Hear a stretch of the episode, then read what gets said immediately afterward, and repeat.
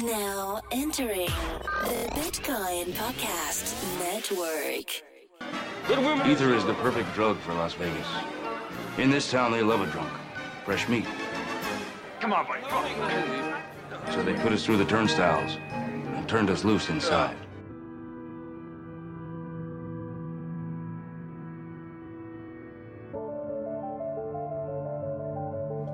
Hello, and welcome to another episode of Dose of Ether. Thanks for joining us. This is your host, Lucian. Joining me again is Evan Van Ness. How's it going, Evan? Howdy. I've been a little over caffeinated this week um, because you managed to convince me to try yerba mate. And it will be the best thing that ever happened to you. I, I take full credit for it. You were basically on Twitter today defending drinking mate during conference calls. But, like, people drink coffee and tea all the time during conference calls. Yeah, but sometimes people, like, mate looks a little bit different because there's the straw. I don't know. Um, I mean, if it was out of a tiki cup and there was a little umbrella on it, then yeah, maybe I'm drinking Mai Tais in the afternoon while I work during conference calls.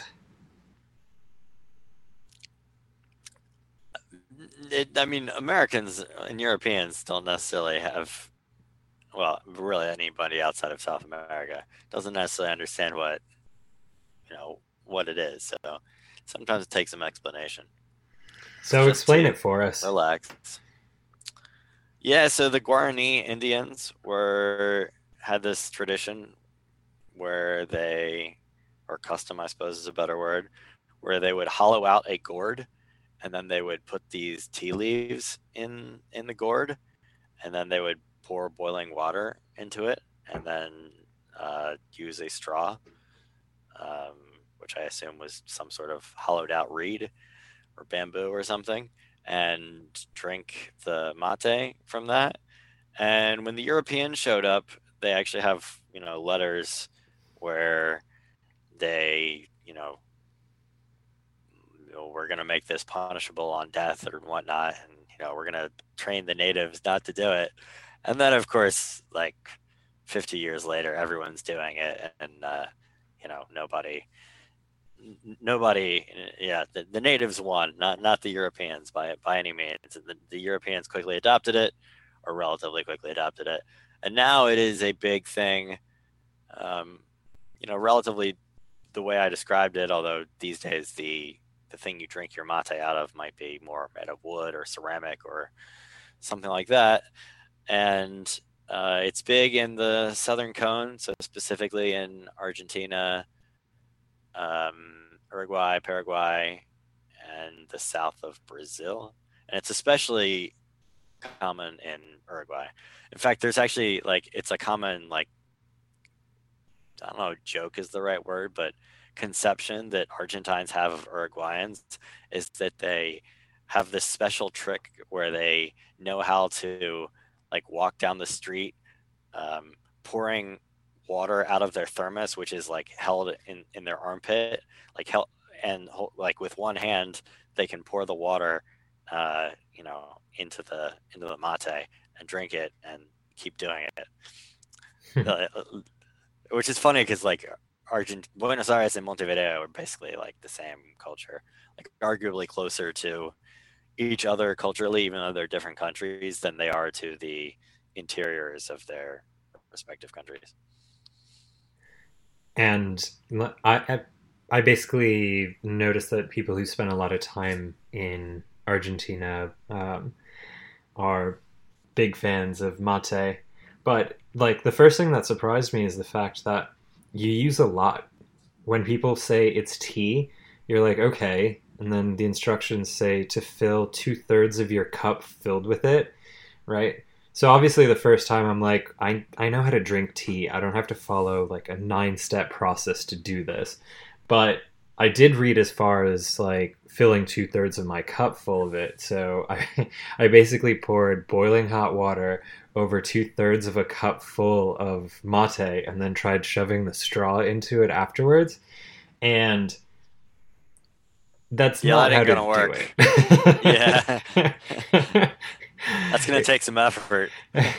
not only was it effort, but it was just like way overly bitter because I didn't control the water temperature and it was too close to boiling. And it was just way too strong. And it was like bubbling on the surface. And it was like, and there, and while I was trying to jam the straw in there, it was just like getting stuffed with all of these like loose tea leaves. And yeah, it's, it's actually a process and the process is essentially like you have to tilt all of the leaves onto the side and then pour some cold water on it. And i'm like yeah whatever. You don't really need to do all of that. So the first time i did it i was just like poured all of the hot water onto it in the first time without taking any of the uh, steps and processes and it tastes just completely different. Even though like the end result is the same the uh, the ritual as you would describe it actually does make a big difference. The weird thing is that you do have to kind of be constantly close to a temperature controlled like hot canister of water because you take small sips and then you pour water on top of it and you like don't drink it all the way down and then pour water on top of it it's like you're constantly replenishing um, like 180 degree fahrenheit water on top of it and then drinking it that way as opposed to like just making it once, going back to your desk and drinking it all. Um, but the end result is that you are continuously intaking caffeine, and it is like a large amount of caffeine, I have to admit. Um, but the difference is that with coffee, you would probably get jittery or um, have some of the other effects that coffee has. Like it's an irritant to your lower uh, intestines and your GI tract. Um, and if you have caffeine without that, it's it's strange because the normal things that would limit your coffee consumption um, don't really happen. so I've been trying to like cut it off at a certain point so I won't have problems sleeping. Um, but I haven't really had issues yet. This is my first week doing it, and uh, at first, when you had me order a kilogram of loose leaf um, plant matter from South America, I was like, I'm never gonna drink this much tea. but I'm already like a good way like into the first bag, and uh, we'll see. We'll see if uh, I can maintain the habit. Um, definitely seems something that a lot of programmers would do. Yeah, I could totally see programmers picking this sort of thing up. I mean, it's like a, a nice uh, um, ritual that doesn't really take any mental energy, but like keeps you caffeinated, and um, especially if you live somewhere cold, it'll keep you warm too. Mhm. I like the fact that I do have to actually like get up and uh, reheat the um, tea pot or like the pot of boiling water. Um, so I don't need like that watch that reminds me to stand up every 45 minutes so my leg muscles don't atrophy from being overly focused and sitting in front of a computer desk all day. Instead, my mate gets cold and I have to get up and fill it up. you don't use a thermos? I tried, but I didn't like the differences in temperature. Um, I actually have a teapot in which I could regulate the exact temperature of the water, and I set it to 185, and then I take the teapot over to my desk, and whenever I feel like I need it to be stronger, um, I just reheat the teapot so that it gets back to like 185, and um, then the next pour is uh, stronger again. Yeah, makes sense. Well, I feel like at this point I should have a website where I try to sell people mate, which is actually something I've considered doing in the past. At one point, I uh, uh, it was a long time ago now, more than five years, but I talked to a distributor and was considering buying some and trying to sell it and like evangelizing mate in, in America. But uh, it I think it's going to be a hit. Like although, although it has to be, I think this works better for people who work from home, um, or at least like can have a tea kettle next to their desk.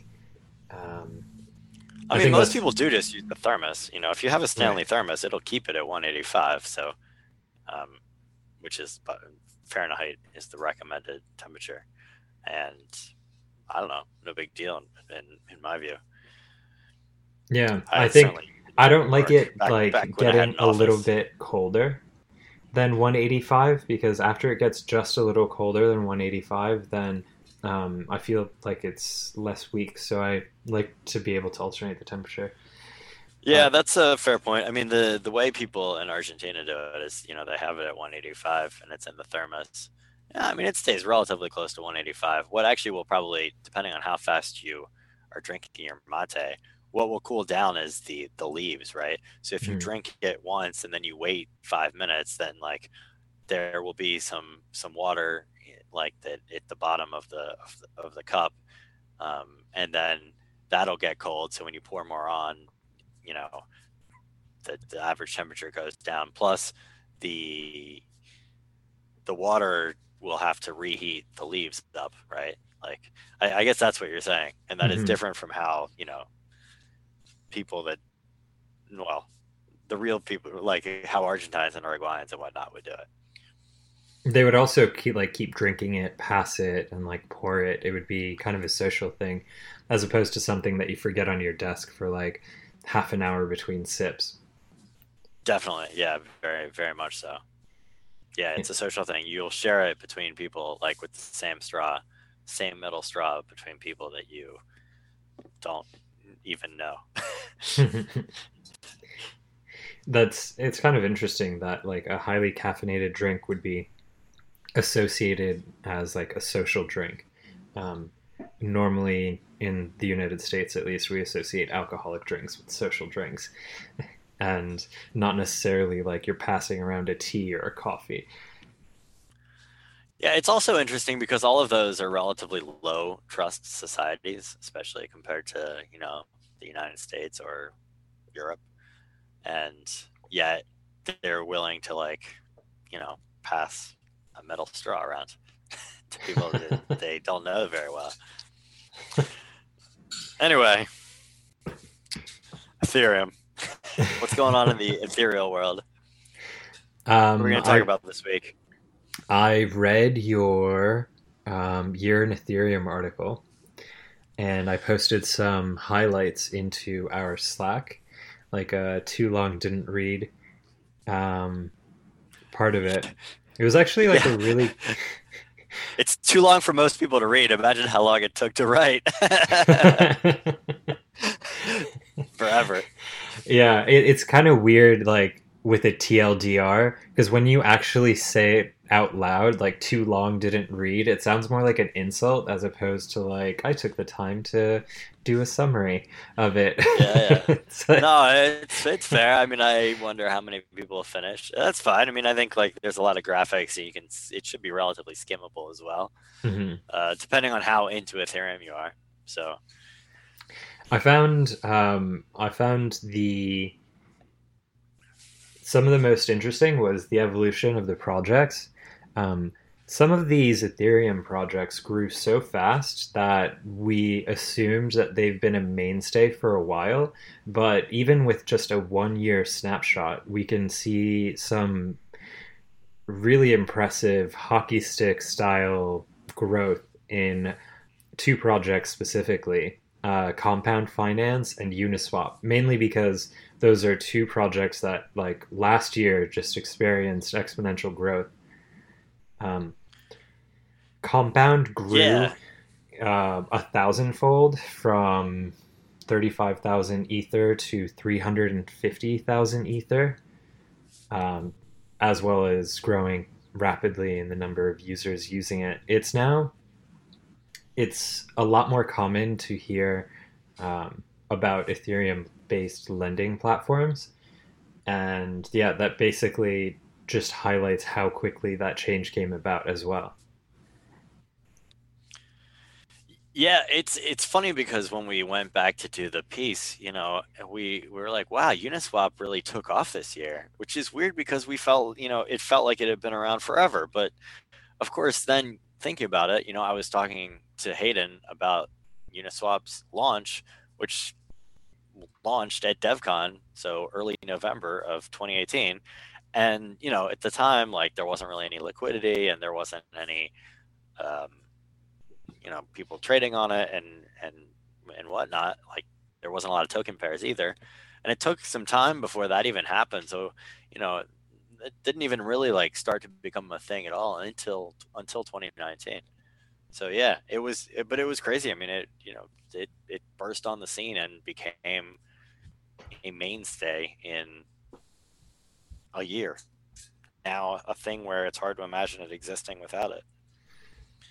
So Uniswap's daily volume went from 25,000 to 1.5 million in just last year alone per day. Volume average daily volume. And that's yeah, it basically shows the really rapid increase. But once I've used Uniswap myself, I understood why. It's like two clicks, connect an Ethereum wallet, and you could transfer it's very it's the kind of convenience and nice user interface that hides all of the complexity um, behind the scenes but also it's just a really good example of programmed incentives yeah one of the um, uh, highlights that i mean this got me instantly curious because it just made me see green was the fact that Uniswap liquidity providers, people who locked their assets into the protocol, made $1.2 million in fees last year. I That's, believe it.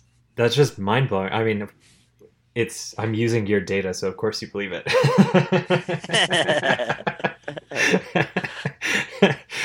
uh, I believe it too. So. And the really interesting thing was that this would, if Uniswap was its own blockchain protocol, it would essentially have raised more transaction fees than almost all blockchain protocols put together. And you don't yeah. have to run proof of work mining equipment to extract those fees like you would with, I don't know, let's say Tezos or some other uh, platform they specifically use staking, but you still need hardware to run validator nodes. It's interesting that you could have you can start making passive income. Both of these are examples of passive income made from hodlers, essentially.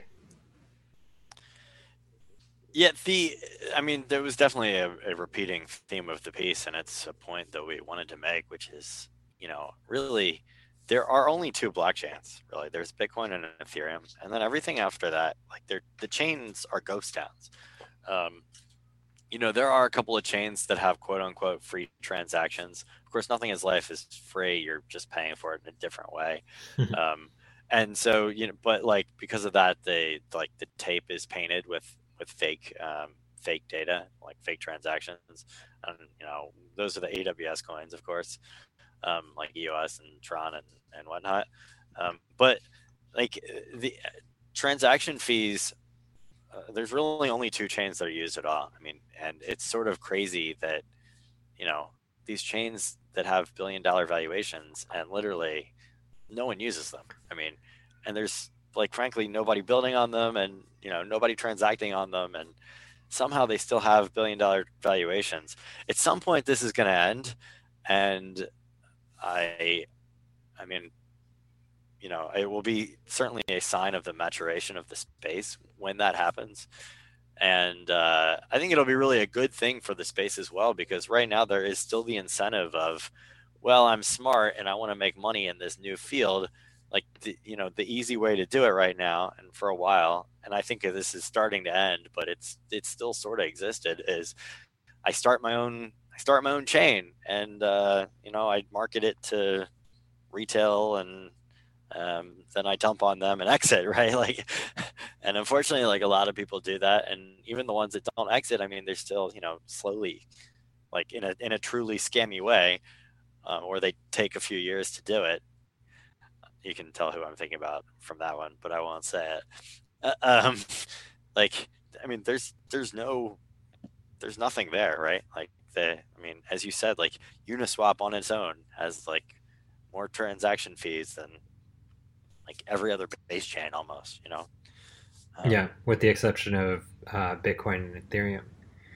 And that's really crazy. And the idea that um, on the same topic, that more than $600 million in loans were originated on Ethereum is mind blowing as well. Because Ethereum itself isn't like a static token in the sense that you hold it as an asset in and of itself. Like people are actually using it for something. And the 600 million mark just for collateralized loans is very impressive because it starts highlighting um, the potential use cases. It's not even a potential use case anymore. Like that is a substantially large business in and of itself. A large part of that is Maker, I think, probably two thirds. Um, and it just shows you that like DeFi itself is is underlying in a lot of these themes in the fact that Ethereum is in its uh, composability and its ability to like do something. Um, basically, Ethereum has been good enough so that people who build um, projects they will put up with transaction fees and do whatever they need to in order to continue using the platform because that's where the community is that's where business is actually happening. And it's still very difficult to become a uniswap a maker a compound. It's very competitive and it's probably easier for a new startup to change their underlying business model and say, well, blockchain currently isn't scalable enough, so we're going to make our own base chain, but no one's going to use it. Right? And there have been a couple unsuccessful, in my opinion, companies that have moved away from Ethereum and rather than like trying to evaluate their underlying business said like oh we don't have volume in our dApp because transaction fees are too high well it has been proven through several examples that once they do start their own base chain the cost the opportunity cost or the network effect of working on the ethereum platform like most of the successful businesses in the space I wouldn't say most. I would actually say all of the successful businesses built on blockchain. Um, you essentially lose the network effect, and your dApp that was struggling before is now just a ghost town, and there's literally no traction because you have to essentially change chains. so all of the like side effects of being in a network that is used in which people are curious and they experiment like sure there most dApps have like maximum less than 10,000 daily active users, but at the same time, every other blockchain application would love to have those kind of numbers. It's it's kind of weird um, that blockchain currently is so dependent on the investment for launching the chain that subsidizes the entire process itself because it seems like no one else has demonstrated the ability to build an on-chain business that that uses the blockchain itself as like anything except a speculative asset. Yeah. It's yeah. It, it's a tough place, but like I definitely got that sense from your article in the sense that essentially Ethereum is making slow, consistent progress. Ethereum 2 is developing and starting to ship. Um, and this year is going to be really exciting for some of the shipments coming from ETH2. But at the same time, it also shows that um, there's really not a lot of like su- uh, successful self-sustaining businesses going on anywhere else. Like they they don't even have the infrastructure or the users or like the actual real transaction volume to ever like really become a long-term sustainable business on any other chain basically. I mean all the VC coins that raised, you know, hundreds of millions of dollars like are probably dead in the water, right? Cuz all those all those VC coins like the these crypto funds have had their money locked up. They really just want to get it out at any price. Like look at it, look at H bar, um, is like the you know uh, the classic example, or Algorand as well. Like just all the all the funds are just trying to dump as much as they can and drum up just enough interest to to dump on you. And I mean, the like basically like the there is a very very strong correlation with how much money a base chain raised with how much it is going to go down. you know, if they raised a hundred million dollars, that's a hundred million dollars that the, that is going to be tried to sold onto you if you're not a crypto fund. So, uh, yeah.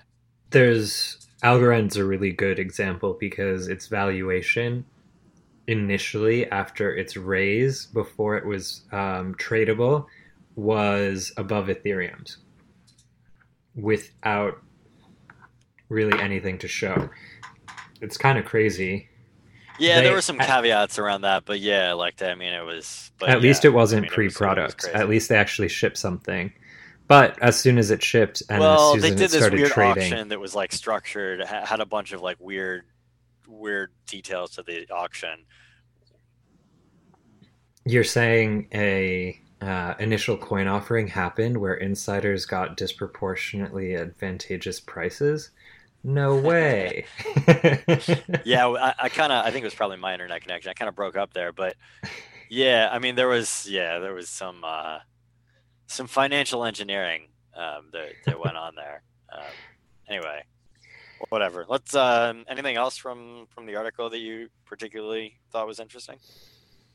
Um, the growth of DAOs was worth mentioning. There were a lot of Moloch DAOs, and Aragon had over 900 DAOs created.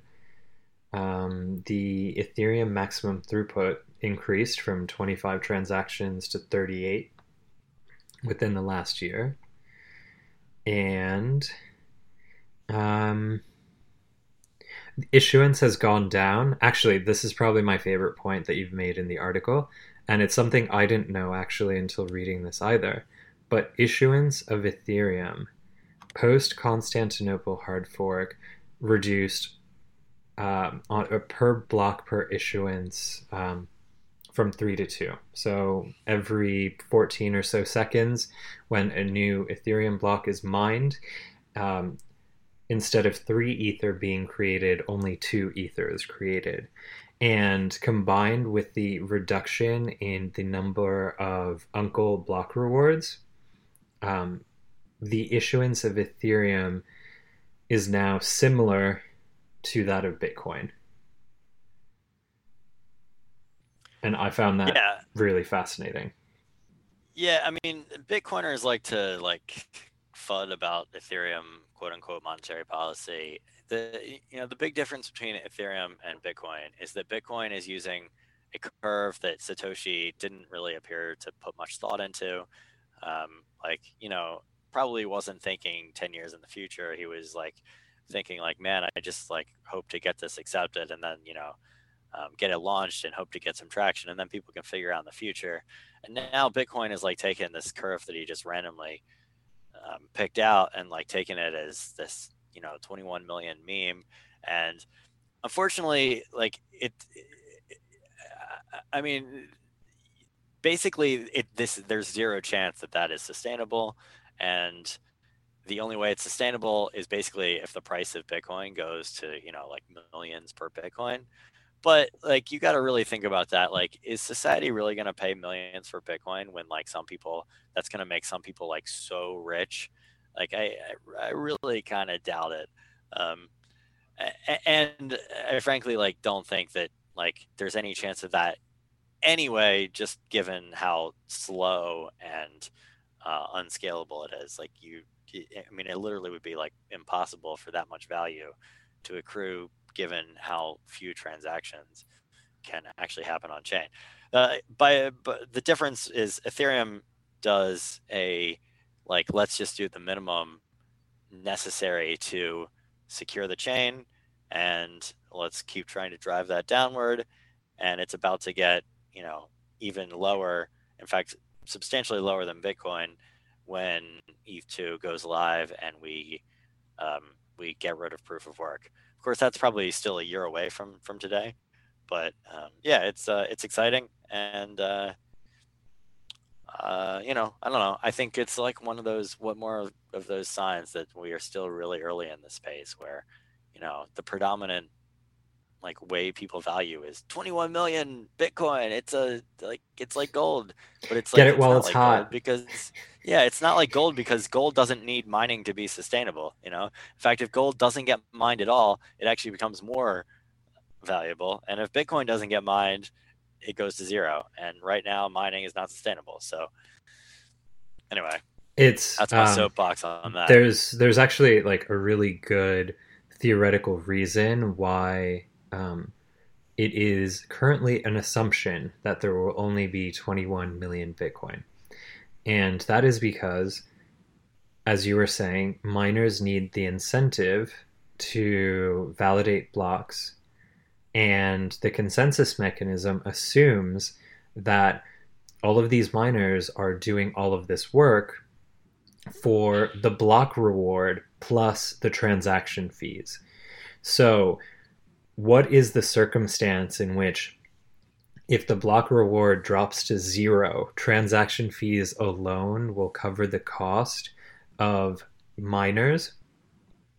That situation, as you mentioned, is a massive price increase in which essentially dust that is being paid out in transaction fees currently is equal to the billions of dollars in energy that miners are currently using. And that doesn't take into account the fact that ASICs are going to keep getting faster. And as a result, the hash power is going to keep growing. But essentially, if the value of Bitcoin being um, mined and the value that's being extracted out of the network by miners becomes lower than the miners' operating costs, it's pretty clear that they will stop. And there is an untested and unproven hypothesis that for some reason people will do what's against their economic interest to continue to secure the network. And this is also something that comes up every time people talk about the halving. People are saying, uh oh, better buy your Bitcoin because the halving is coming up. It's like, yeah, the halving was a pre programmed decrease in issuance, something that the Ethereum community just came to a consensus to, and all of the clients implemented back in Constantinople, which will probably happen again. In Ethereum, we didn't pretend to know what the market conditions were so that the economics of mining were sustainable, but it didn't um, cause like unnecessary inflation. So they've kind of been changing it whenever they could. And they've done a pretty good job. Um, but, yeah, and we overpay for security right now, but it's better to overpay than underpay. Exactly. Um, if we're overpaying for security because we're using proof of work, and proof of work depends on probabilistic finality. So there is no appropriate way using proof of work to optimize your inflation. And a perfect example for this is Zcash. Like, I love the Zcash scientists, researchers, um, but it's quite clear with the economics of Zcash and the fact that Zcash blew up as soon as it entered the marketplace, and there are tons of people mining it. However, it followed Bitcoin's issuance curve, which means it was restricted to the same inflation schedule as Bitcoin, but they were already popular when they first started.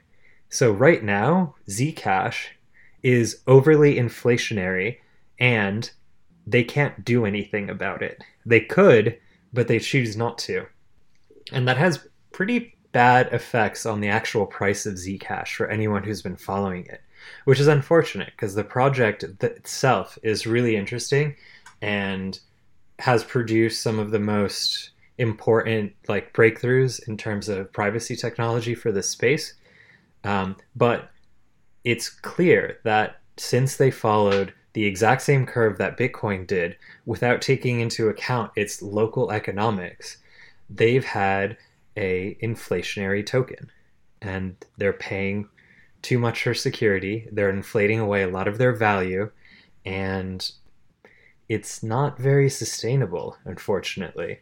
Um, yeah, I would... Zcash is a strange thing of I don't understand how they decided to launch with that curve and why, they, and even more importantly, like why they haven't changed it afterwards. It's, it's I don't understand why they haven't changed not, it afterwards. Yeah, very strange to me, but it is what it is. I don't know.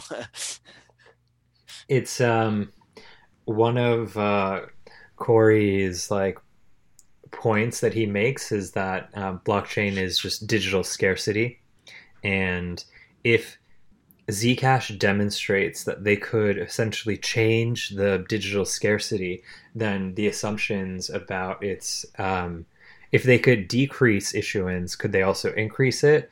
And is it Zcash's value actually based on um, its inflation, or is it based on market sentiment and people's desire to have and hold it?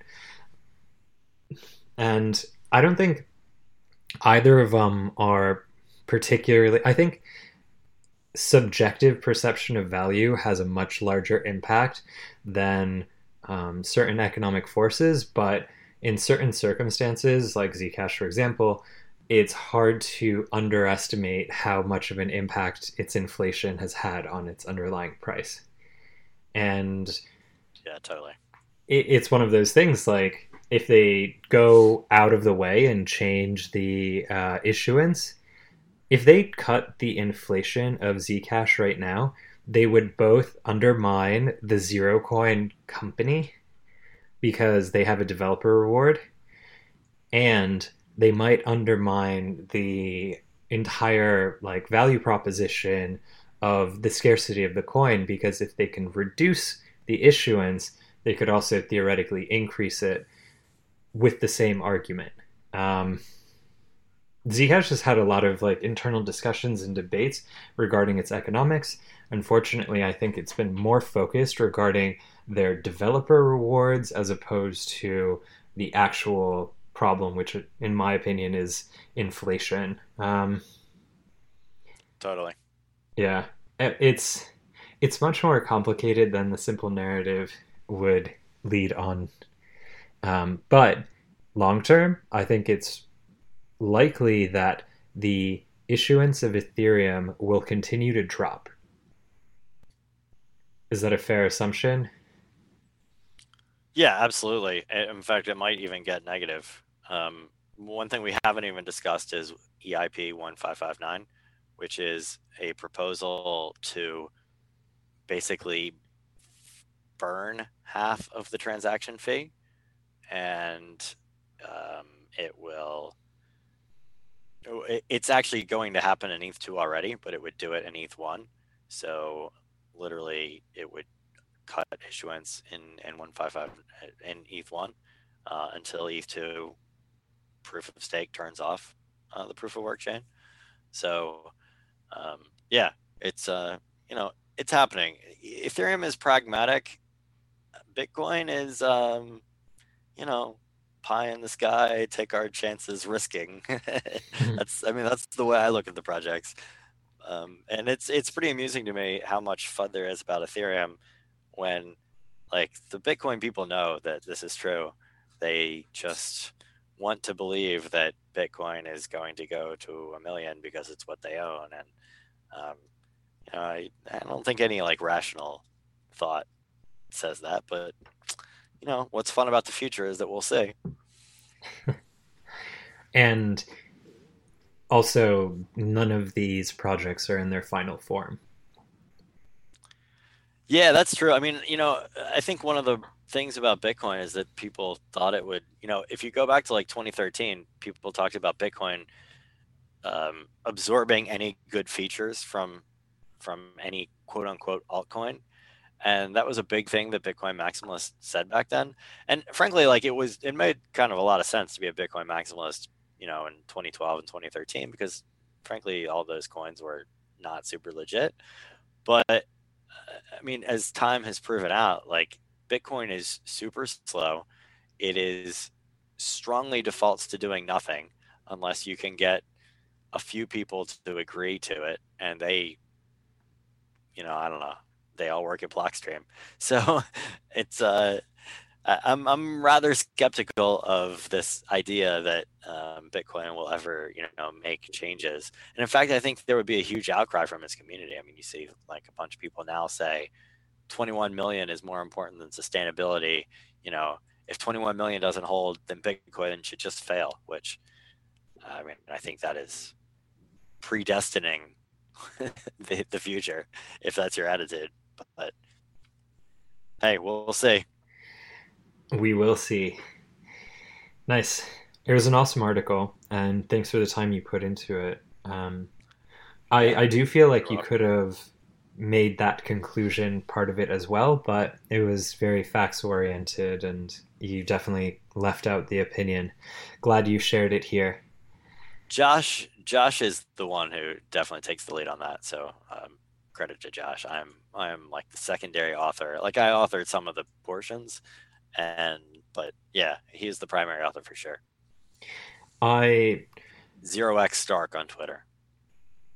I found it really interesting that um, in the Ethereum space, we have access to the internal financials of all of these companies. We have access to transaction volumes, even assumptions uh, for daily active users. But at the same time, like it's difficult to extract. You have to have a certain level of knowledge and expertise. Um, and it assumes that you have like a minimum technical proficiency to be able to even extract or to know what you're looking for to look up this public blockchain data and provide context around it. But it's nice to find a cohesive narrative um, that's data focused, data driven, and it's like kind of refreshing. it's one of those things in which once I read through that, I realized why blockchain based reporting isn't this consistent or clear. And it's because um, Josh Stark has like he's a good developer. Do you know what project he works for? Is he also in ConsenSys or? He is not a developer. He so he works for uh, L4 and ETH Global. He works for L4, which is a, a state channel, a developer of the state channel standards, and he works for ETH Global, but he's not a developer. Hmm, interesting. Yeah. Nope. Not. I think I'm more of a developer than he is. I think I've written probably a lot more code than he has huh. in our lives. Interesting. I don't, I don't know if he codes at all, to be honest with you. Yeah, but he does a great job with. I mean, great job with these articles. It is. He's actually a lawyer by training. Really? Wow. Yeah. It it's just like it's strange because it seems like everyone within Ethereum has a developer mindset or background, and I also feel like the way we communicate internally in the community, it's very developer focused. Um, is it fair to say that most of the people who read Week in Ethereum are like developers or they want to break into the space in one way or another? Yeah, that's a good question. I don't know. I don't, you know, I don't even do a lot of tracking on uh, and sort of that stuff. And um, yeah, I, I mean, that's kind of who it's aimed at, but it's tough to tell. You know, every time I like introduce myself to a developer at a conference or whatever, they've never heard of Week in Ethereum. So it's really? uh, hmm. it's it's tough to, yeah. I mean, you know, a lot of developers just aren't into the idea of going on to Reddit or Twitter, right? And if you're not into those, then you probably get your news off of CoinDesk, which is unfortunate, uh, given their their problems with reporting accurately on Ethereum, um, and you know, and whatnot. So, um, yeah, I don't know, I don't know how to solve that. It's definitely a problem Ethereum has is that you know the the news outlets that often people report on are not generally good at being accurate when it comes to Ethereum. It's also kind of difficult because blockchain companies aren't the best at self-reporting. I think one exemption, oh, one exception to this is Maker. I think they have taken an extra step in transparency by having a, a graphical user interface to be able to track the current state of their network. Um, but it's hard to trust them as first party sources. Even like third party apps um, that aggregate data on Ethereum aren't that reliable. Right. And Yeah. it's it's hard to be able to rely on them. Some of them have massive oversights. And then we look like why we look at Coindesk articles and we're like, why did they massively underreport the assets currently being held? And it's like, oh, because they miss like three out of five of the top projects because they were using someone's side project as the definitive definitive source of truth for Ethereum projects. Um, CoinDesk has multiple problems too. I mean, like one of their reporters is like talks about how she's never used any Ethereum like app and doesn't own any ETH, and like kind of says that self righteously. Of course, she says she owns Bitcoin, um, and it's like, well, yeah. So you don't understand what you're reporting on, and don't even do the work required, like the minimum work required to like understand any of it at all. It's it's truly baffling that somebody to me that somebody would actually admit that and then like try to be proud of it like it's i mean i to me it was like you've gotten fired for saying that you know like but i it's mean signaling. yeah i guess in some ways it is like uh, look at me i'm a bitcoiner or something but right. She i mean she's a reporter. Like she's supposed to like she's not doing her job. She can't even be objective if she doesn't like even do the basics to understand what she's supposed to be covering. Uh, it's strange to me but Yeah. it is the state of play in this I think very the most, I think the, the biggest industry. problem with um, CoinDesk specifically is the fact that um, isn't the head of CoinDesk also the head of like Grayscale Investments or something like that? I think it's yeah the- barry silbert owns- exactly. owns I think it's CoinDesk, the yeah. actual ownership structure. Like you have a news outlet in which the principal equity holder of this news outlet is also a manager of an exchange traded fund that does nothing else except help people who are I wanted to say uninformed about blockchain, but that's unfair. Um, who are unwilling to invest in blockchain themselves. They're offloading this responsibility, and yet at the same time, the premier media outlet is the one then serving them. It's well so so barry i mean barry owns grayscale as well. To be fair like they barry grayscale has an ethereum trust these days. So um, the incentives are are are not as you know uh, aligned for poor reporting as they used to be.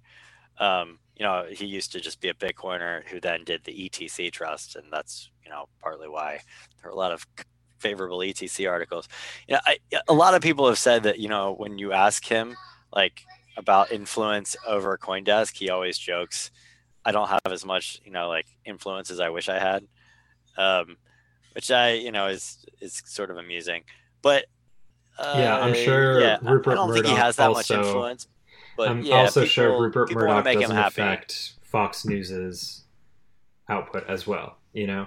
Yeah but it's know, like uh, actual reporters for example um, nathaniel popper the uh, author of digital gold and wall street journal reporter made it a point to highlight the fact that he doesn't own any uh, blockchain assets because then he couldn't objectively report on them because he would immediately be forced to disclose his conflicts of interest, which on one side that means he doesn't use the underlying technology because he'd be excluded from the networks.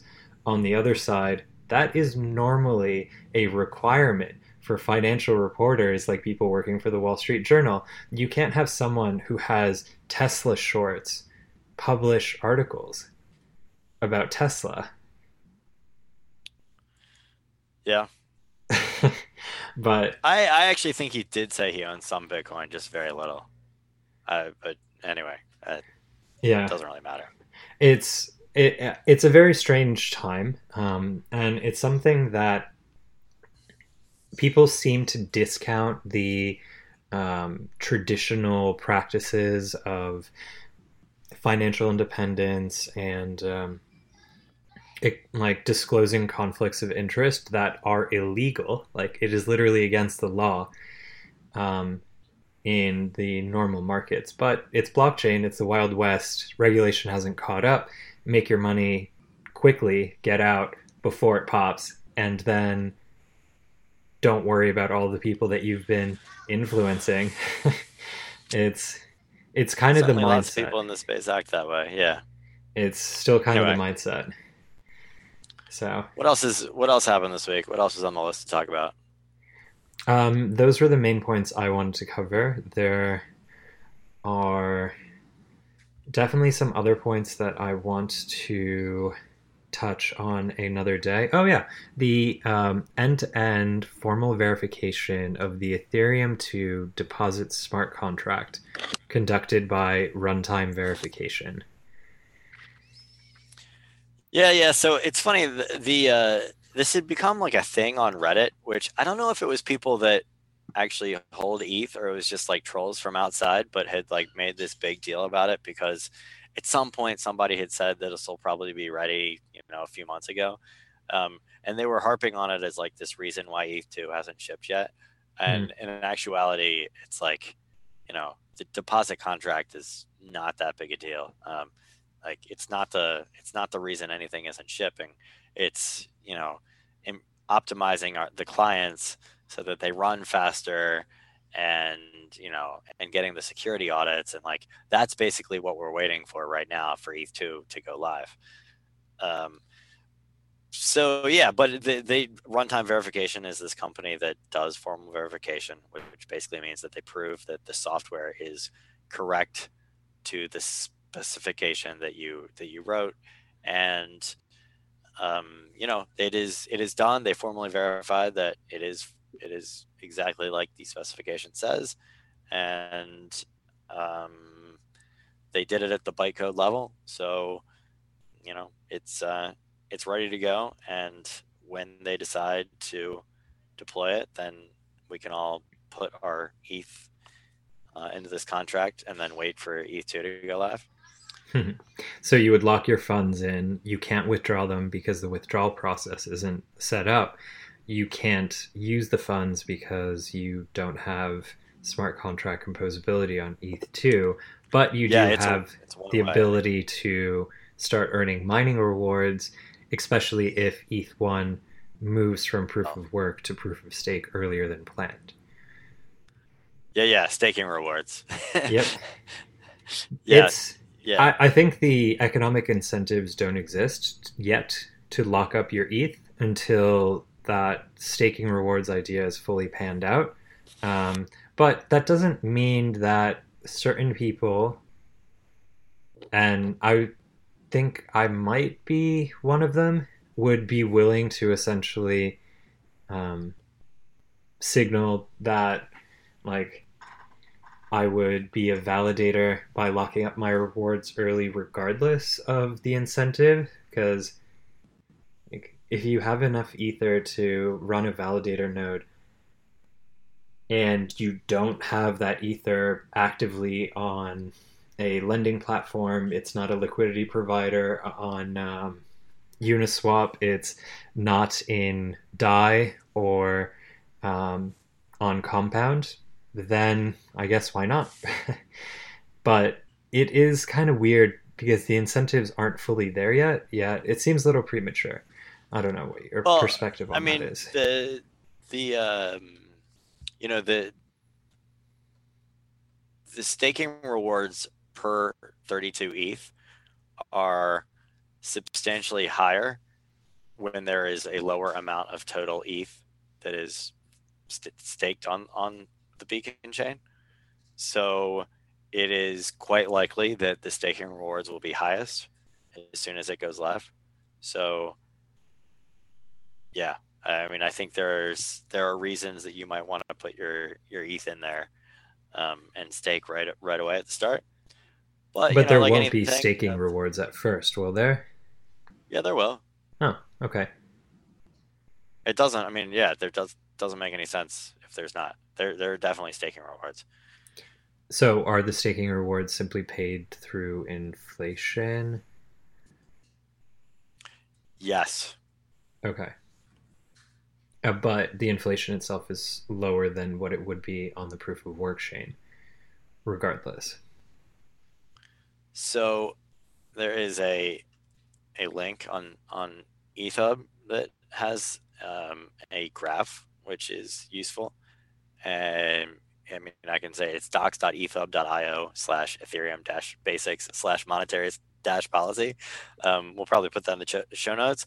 But basically, like there is like a tiny little bump where it goes from like it, you know, issuance right now is about four percent, um, and it it goes to like four point one percent when the beacon chain goes live, and then when we turn off the when we turn off proof of work, then issuance goes down to like 0.2% a year, 0.2%.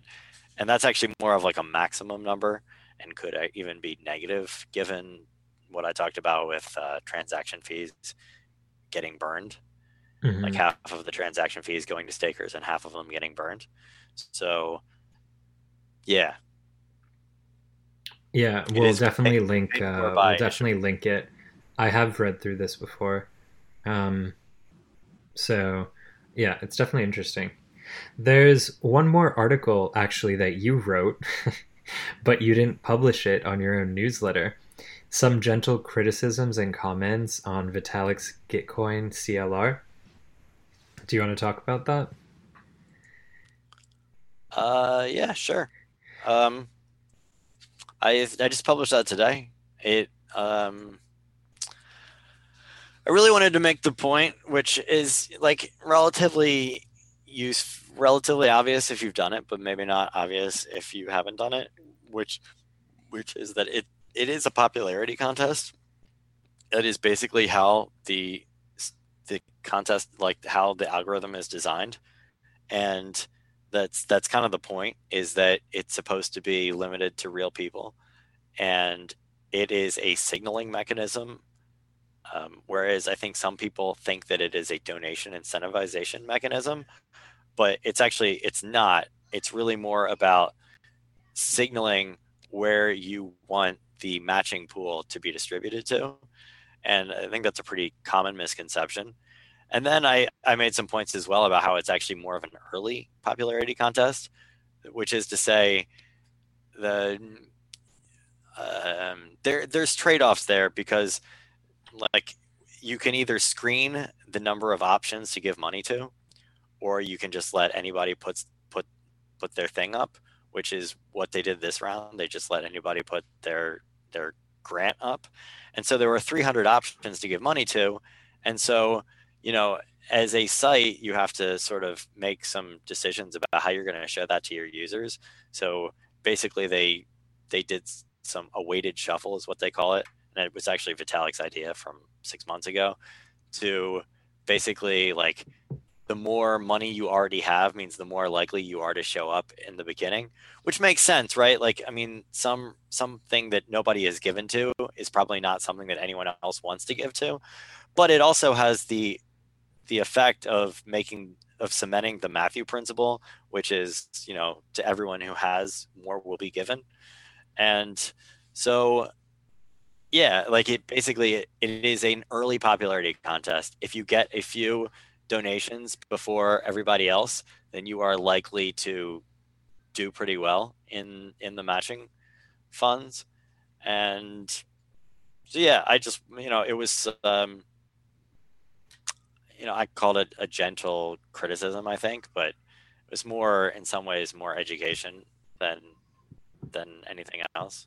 There were some other assorted points in the piece as well, but those are the main. That's the main thrust.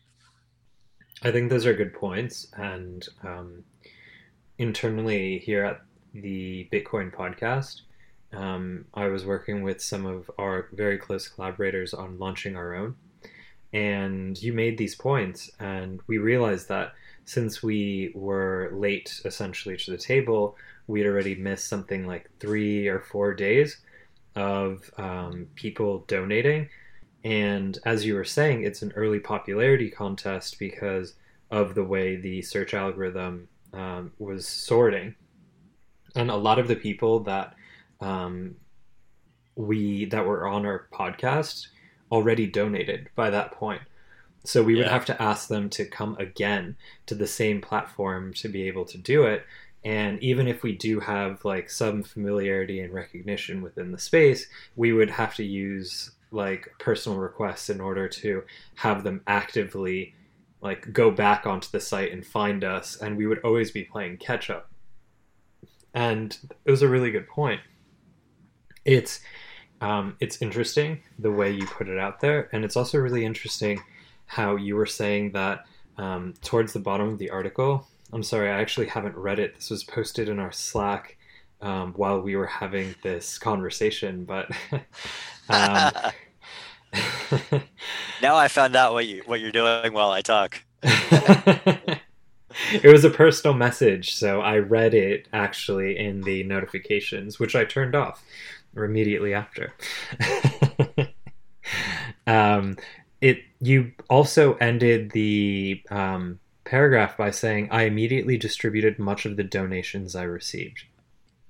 And I found that really interesting as well, but it makes perfect sense in the sense that um, the things that you receive in the form of donations are actually magnified by your ability to give it to other people. Because by donating money that you received from this Gitcoin grants project, you essentially get to split the matching with other people. So you're signaling that the you you are essentially signaling like I want the people who gave money to me to also get money. if that makes sense. And it's like um I mean this is the worst word to use in this current time and day and age. It's kind of like a quid pro quo.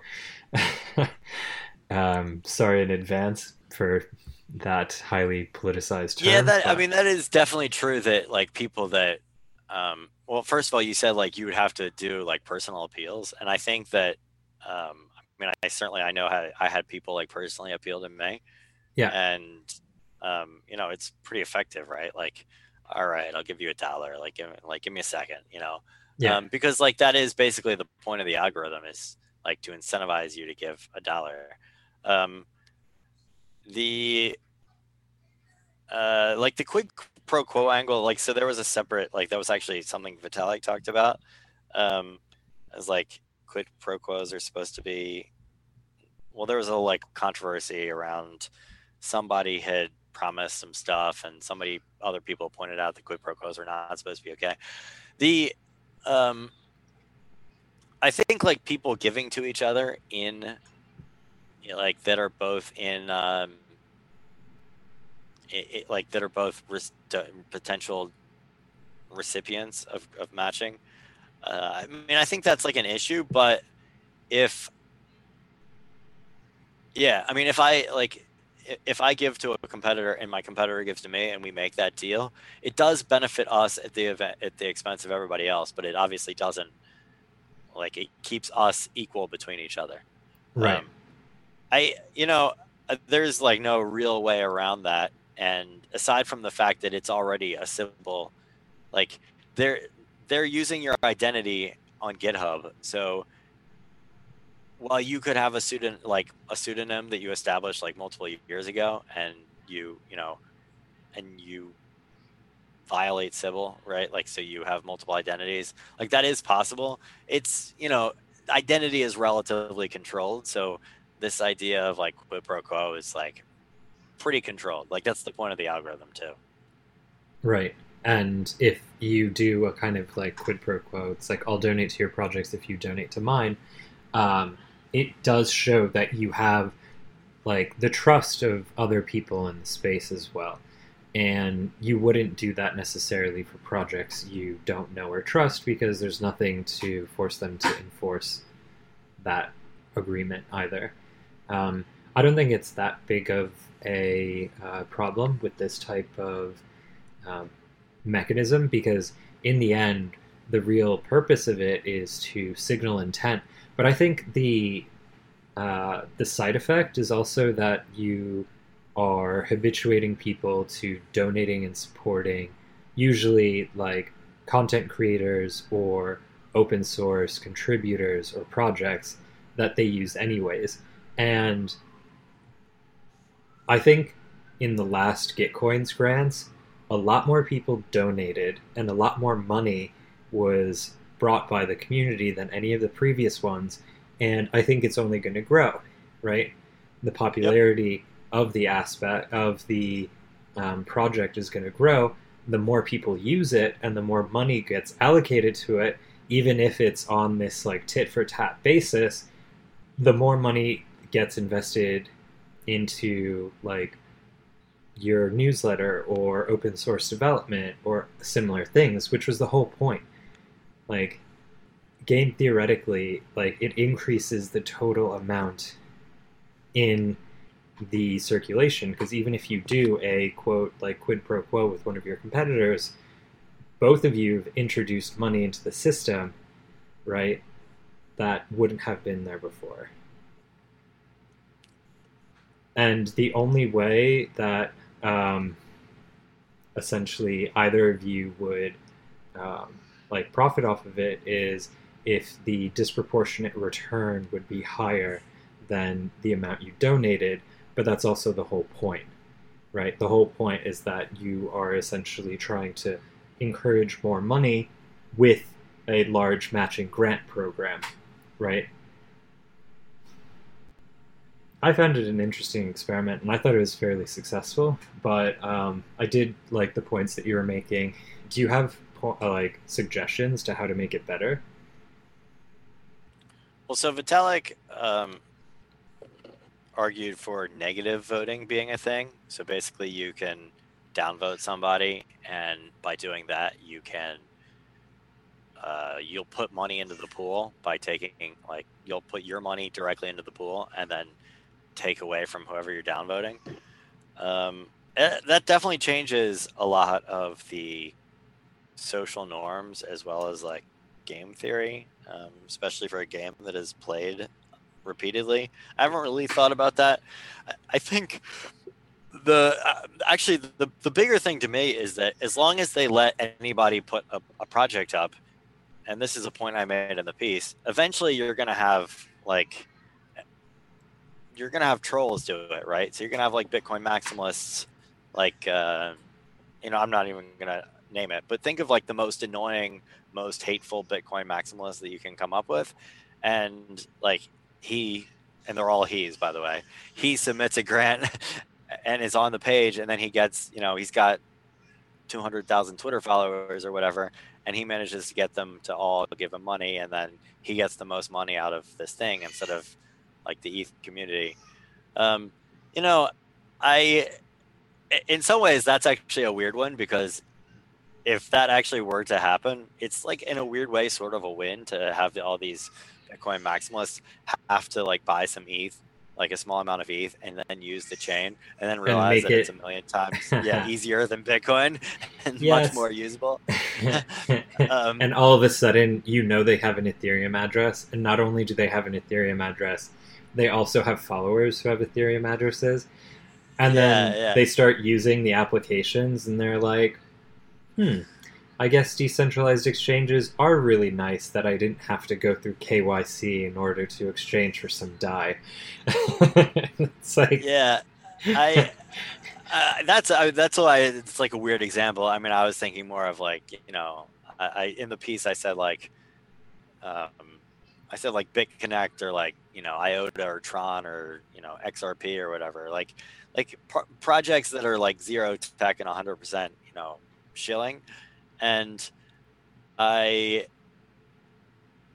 I think that would be like pretty pretty interesting, right? Like if if there was some like thousand thousand votes that came in at the end, and they were actually real people. Like you know, you could actually like track them to real people somehow. Like, what would we do then? So I actually think we should like more or less make a rule that it is for the Ethereum community, and like, hey, if ETC wants to do it as well, then like they should. And if you know, um, like they can put up their own pool of matching money, but uh, I, I think that's like a relatively important thing to to do. Um, yeah, but we'll we'll see. Um, I I was a huge fan also actually, matter.